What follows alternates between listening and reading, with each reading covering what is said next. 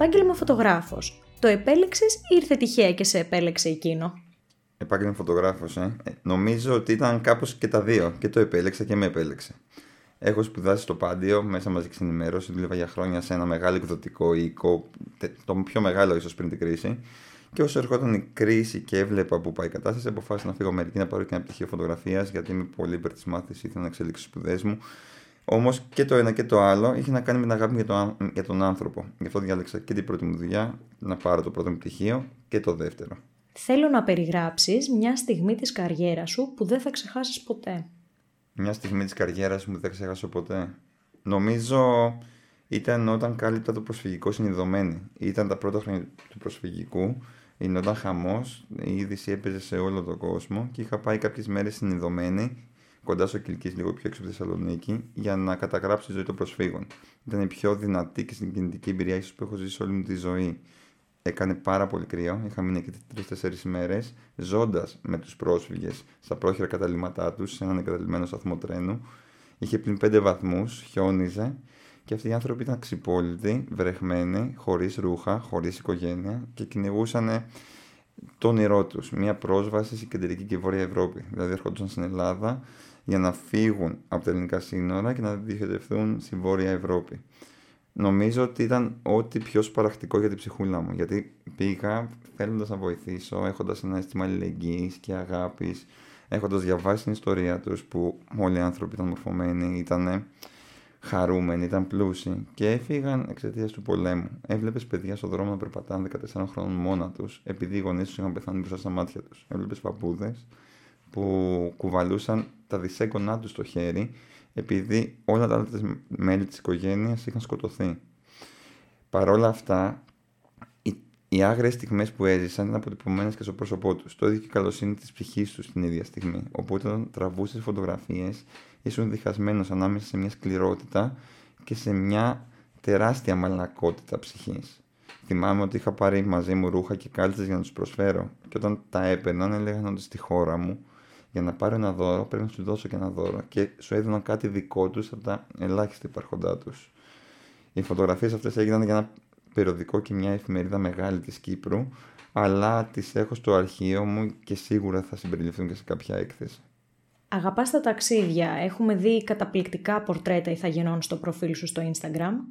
Τι έχεις καταφέρει να κερδίσεις από αυτές τις εμπειρίες; Κοίτα, στα απομακρυσμένα ταξίδια, που αυτός είναι ο παραθερισμό μου τα τελευταία 7-8 χρόνια, πηγαίνω στη μέση πουθενά και ζω με φυλές που την να εξαφανιστούν, νιώθω λίγο πιο ελεύθερος.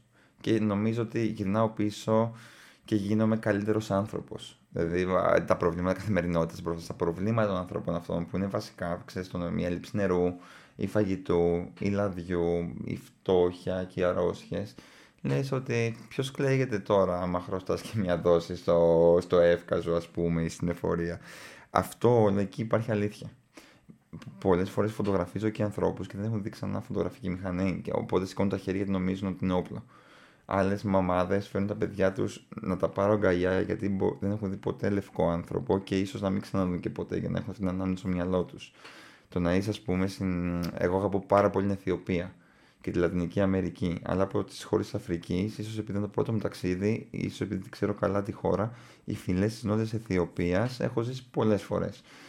Το, το να είσαι εσύ με τα αστέρια, να κοιμάσαι μαζί τους, γυμνός, στο χώμα για πάρα πολλές ημέρες, να φοβάσαι τα λιοντάρια και τις καμιλοπαρδάλεις που έχεις τριγύρω τα μεγάλα αγρία ζώα είναι από μόνη της μια εμπειρία λίγο extreme. Ε, νιώθεις λίγο Indiana Jones. Το να ζήσεις όμως με αυτούς τους ανθρώπους που σου δίνουν ό,τι έχουν και δεν έχουν είναι φιλόξενοι, είναι χαμογελαστοί, είναι πάρα πολύ περίεργοι να σε γνωρίσουν και προσπαθείς να συνοηθείς με τη γλώσσα του σώματος αυτοί οι άνθρωποι έχουν μια αλήθεια γιατί δεν είναι, είναι αλμυρισμένοι άνθρωποι αφενός, άμα καταλαβαίνεις, ζουν τη ζωή τους και είναι και αμόλυντοι άνθρωποι γιατί δεν έχουν ζήσει πολιτισμό. Αυτός ο συνδυασμός τους κάνει στα μάτια μου υπέροχους.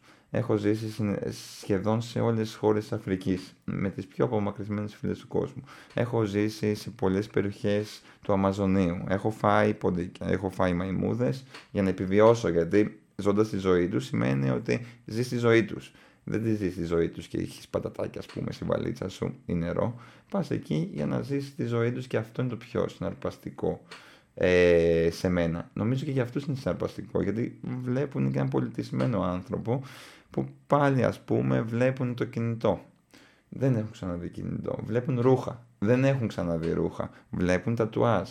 Τα τατουάζ θα ζωγραφίσουν τα φυτά αυτή και από τις πρώτες ύλες φύσης. Οπότε δεν μπορούν να καταλάβουν πως το μελάνι ας πούμε είναι μέσα σου. Όλο αυτό το χάσμα εμένα με κάνει και τους νιώθω πολύ γοητευτικούς αφενός. Αφετέρου σε ένα ντοκιμαντέρ που έκανα τώρα και ψάχνω μάλιστα τώρα ένα χορηγό για να το βγάλω προς τα έξω συγκρίνω ένα νησί της Ελλάδας με τις φυλές της Αιθιοπίας.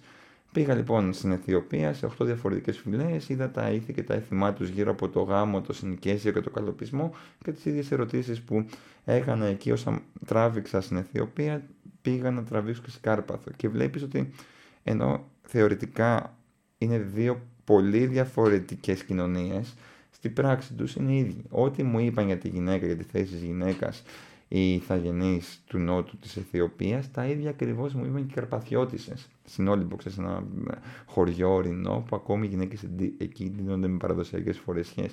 Και μου έκανε φοβερή εντύπωση, γιατί άμα το καλοσκεφτείς και δεις τα ήθη και τα έθιμα και της χώρας μας, ας πούμε, και τώρα στα χωριά, και δεις και λίγο τα ήθη και τα έθιμα εκεί, μπορεί να φαίνουν πάρα πολύ διαφορετικά, αλλά στη βάση τους, στην ουσία τους είναι πάρα πολύ ίδια όλο αυτό το θέμα των ομοιοτήτων και των αντιθέσεων και των διαφορών για μένα είναι πολύ μεγάλη πρόκληση να το αποτυπώσω και αυτό αποτυπώνεται και στα μάτια τους. Είναι εύκολο να εστιάσεις στο καλλιτεχνικό αποτέλεσμα όταν υπηρετείς commercial στόχους; Οι σχολές φωτογραφίας είναι δύο. Η καλλιτεχνική και η εφαρμοσμένη. Στην εφαρμοσμένη φωτογραφία λοιπόν συγκαταλέγονται όλα τα είδη φωτογραφίας που γνωρίζει ο πολίτη ο κόσμος η διαφημιστική, η travel φωτογραφία, το πορτρέτο, η μόδα, ο γάμος, η βάφτιση, η διαφήμιση, όλα αυτά. Εγώ λοιπόν είμαι ένας φωτογράφος που ασχολείται πολύ και βιοπορίζεται με την εφαρμοσμένη φωτογραφία. Αυτό τι σημαίνει; Ότι δεν μπορώ να κάνω οτιδήποτε καλλιτεχνικό. Καλλιτεχνικό τι είναι, όταν ο φωτογράφος βάζει τους κανόνες ο ίδιος που θέλει μέσα στο κάδρο του, μέσα στη λήψη του, στη φωτογραφία. Εγώ με το καλλιτεχνικό κομμάτι και το κομμάτι μόδας και διαφήμισης που ασχολούμαι για να βιοποριστώ και να βγάλω λεφτά και μετά από τόσα χρόνια καλά λεφτά σημαίνει ότι πρέπει να ακολουθώ κανόνες άλλων. Αυτό το κάνω τέλεια. Δηλαδή, το να φωτογραφίσει ένα celebrity σε ένα περιοδικό πρέπει σίγουρα να είναι λαμπερός, χαμογελαστός, να έχει eye contact, να είναι στη μέση της φωτογραφίας, να είναι πολύ friendly, τα location πρέπει να είναι κοντά σε νερό, σε πρασινάδα ή σε ένα ξενοδοχείο για να θυμίζει σπίτι. Οπότε όλο έχει να κάνει με κανόνες που ορίζει το ίδιο το περιοδικό. Άμα του ακολουθήσεις σωστά και ξέρεις τον τρόπο, θα βιοποριστείς και καλά. Και εγώ αυτό κάνω. Πώς καταφέρνεις να αποτυπώνεις την αλήθεια ενός προσώπου, Η αλήθεια ενός προσώπου για μένα είναι η αλήθεια της ψυχής του. Μ' αρέσουν οι αληθινές ψυχές. Μ' αρέσουν οι ψυχές και οι άνθρωποι που δεν έχουν δεύτερης σκέψης. Μ' αρέσουν οι ευγενείς άνθρωποι. Μ' αρέσουν πολύ και οι άνθρωποι που δεν είναι τεμπέληδες, που υδρώνουν τη φανέλα. Όλα αυτά, άμα έχεις μάθει τον εαυτό σου ή άμα ξέρεις που θες να πας σε μια εποχή που όλα ρέουν και τίποτα δεν είναι σαφές, νομίζω σε κάνει πιο καθαρό και στη φωτογραφία μέσα, μέσα από το φακό. Θέλω να μου πεις ένα πρόσωπο που δεν βρίσκεται πια στη ζωή και θα ήθελες να είχες προλάβει να φωτογραφίσεις και ένα ακόμα που είναι εν ζωή και θέλεις μελλοντικά να αποτυπώσεις το φακό σου. Επειδή είμαι ένας άνθρωπος με πρότυπα, δεν μπορώ να βάλω τις σκέψεις μου σε τάξη να σου απαντήσω αυτές τις ερωτήσεις. Σίγουρα, άμα με ρωτούσες σε ποια εποχή θα ήθελες να ζεις, θα ήταν στην Αμερική της ποταπαγόρευσης και μάλλον επειδή έχω ζήσει και στην Αμερική και την έχω γυρίσει και σχεδόν όλοι, θα ήθελα να ζω και στο Νότο, Νέα Ορλεάνη ας πούμε και στα Πέριξ της. Οπότε μπορώ να σου πω ότι θα ήθελα να ζω εκεί και ίσως να φωτογραφίζω κάποια jazz μπάντα που μου αρέσει πάρα πολύ jazz ή οτιδήποτε. Το δεύτερο κομμάτι ακριβώς θα μείνω στα πρότυπα στα οποία μεγάλωσα. Εγώ είμαι τη γενιά που μεγάλωσε με Πάμε Λάντερσον και Μάκλ Τζόρνταν. Τη Πάμε Λάντερσον την έχω φωτογραφίσει. Οπότε ρε παιδί μου θα ήθελα πάρα πολύ να φωτογραφίσω και τον Τζόρνταν ώστε να ε, γίνω ο πιο ευτυχισμένος άνθρωπος του κόσμου ας πούμε να δω το όνειρό μου και στο φακό μου, στη φωτογραφία μου. Τελειώνοντας, τι συμβουλή θα έδινε σε κάποιον που θέλει να ακολουθήσει τα χνάρια σου; Αυτό που λέω και στους μαθητές μου γιατί έχουν, οι περισσότεροι είναι επαναστάτες και είναι επαναστάτες χωρίς να έχουν και τη βασική γνώση. Οπότε αυτό με νευριάζει λίγο. Δηλαδή, θυμάμαι ένα μαθητή παρένθεση ανοίγω τώρα που μου έλεγε Εγώ δεν είμαι χριστιανός, δεν μου αρέσουν οι θρησκείες, δεν μου αρέσει ο χριστιανισμός, δεν μου αρέσει η εκκλησία. Και του λέω Τι λέει και η διαθήκη. Δεν ξέρω. Τότε πώς μπορείς να βγάλεις συμπέρασμα, χριστιανέ μου, άμα. Ε, ωραίο να πεις ότι δεν είμαι άθεος, αλλά πρέπει να ξέρεις ότι πρεσβεύει κάθε θρησκεία για να βγάλεις το πόρισμα. Είμαι, είμαι άθεος. Το ίδιο γίνεται από την επανάστασή τους και νομίζουν όλοι ότι όταν αποφύτουν από μια σχολή και λόγω Instagram και κοινωνικών δικτύων ότι είναι έτοιμοι φωτογράφοι και νομίζουν ότι δεν έχουν ανάγκη έξτρα γνώσει πέρα από τη σχολή. Εγώ είμαι ένας φωτογράφος που ποτέ δεν ξεκίνησα ως βοηθός. Οπότε αυτά που μαθαίνει ένα βοηθός τα άμαθα μόνος μου και μου πήρε καιρός να τα μάθω όλες τις ισορροπίες. Αυτό που λέω στα παιδιά πάντα, στους νέους φωτογράφους, είναι α να διαβάζουν, να πηγαίνουν να κάνουν ε, στα περίπτωση να ξεφυλίζουν ξανά περιοδικά, να χτυπάνε στο ίντερνετ, να, να ακολουθούν φωτογράφους και περιοδικά που τους ενδιαφέρουν, να βλέπουν οπτικές ματιές άλλων και σίγουρα να γίνουν βοηθοί σε κάποιον φτασμένο φωτογράφο να αρχίσω από ένα στούντιο που αυτό έχει και πάρα πολύ λάτζα. Δηλαδή δεν είναι ότι αρχίζω ένα στούντιο και αρχίζω να φωτογραφίσω. Όμως βλέπει συμπεριφορές ανθρώπων, το πώς χειρίζεται ο φωτογράφος τους φωτογραφιζόμενους, το πώς φωτίζει, το πώς φωτίζουν άλλοι που έρχονται στο στούντιο. Οπότε έχεις μια σφαιρική εικόνα και μια άποψη της δουλειάς από μέσα. Γιατί όποια σχολή και να βγάλεις, άμα δεν δουλέψεις στην πράξη, δεν θα καταλάβεις πώς είναι αυτή η δουλειά. Οπότε αυτό που θα σου πω και θα συμβουλέψω είναι λίγο λιγότερη έπαρση και λίγο ταπεινότητα και ρίξει και λίγο τον εγωισμό σου. Δεν πειράζει άμα βάψεις και ένα στούντιο ή καθαρίσει μια τουαλέτα, ας πούμε, σε ένα χώρο που δουλεύεις, γιατί χωρίς να το καταλάβεις, η παρατήρηση θα σε κάνει πολύ πολύ καλύτερο.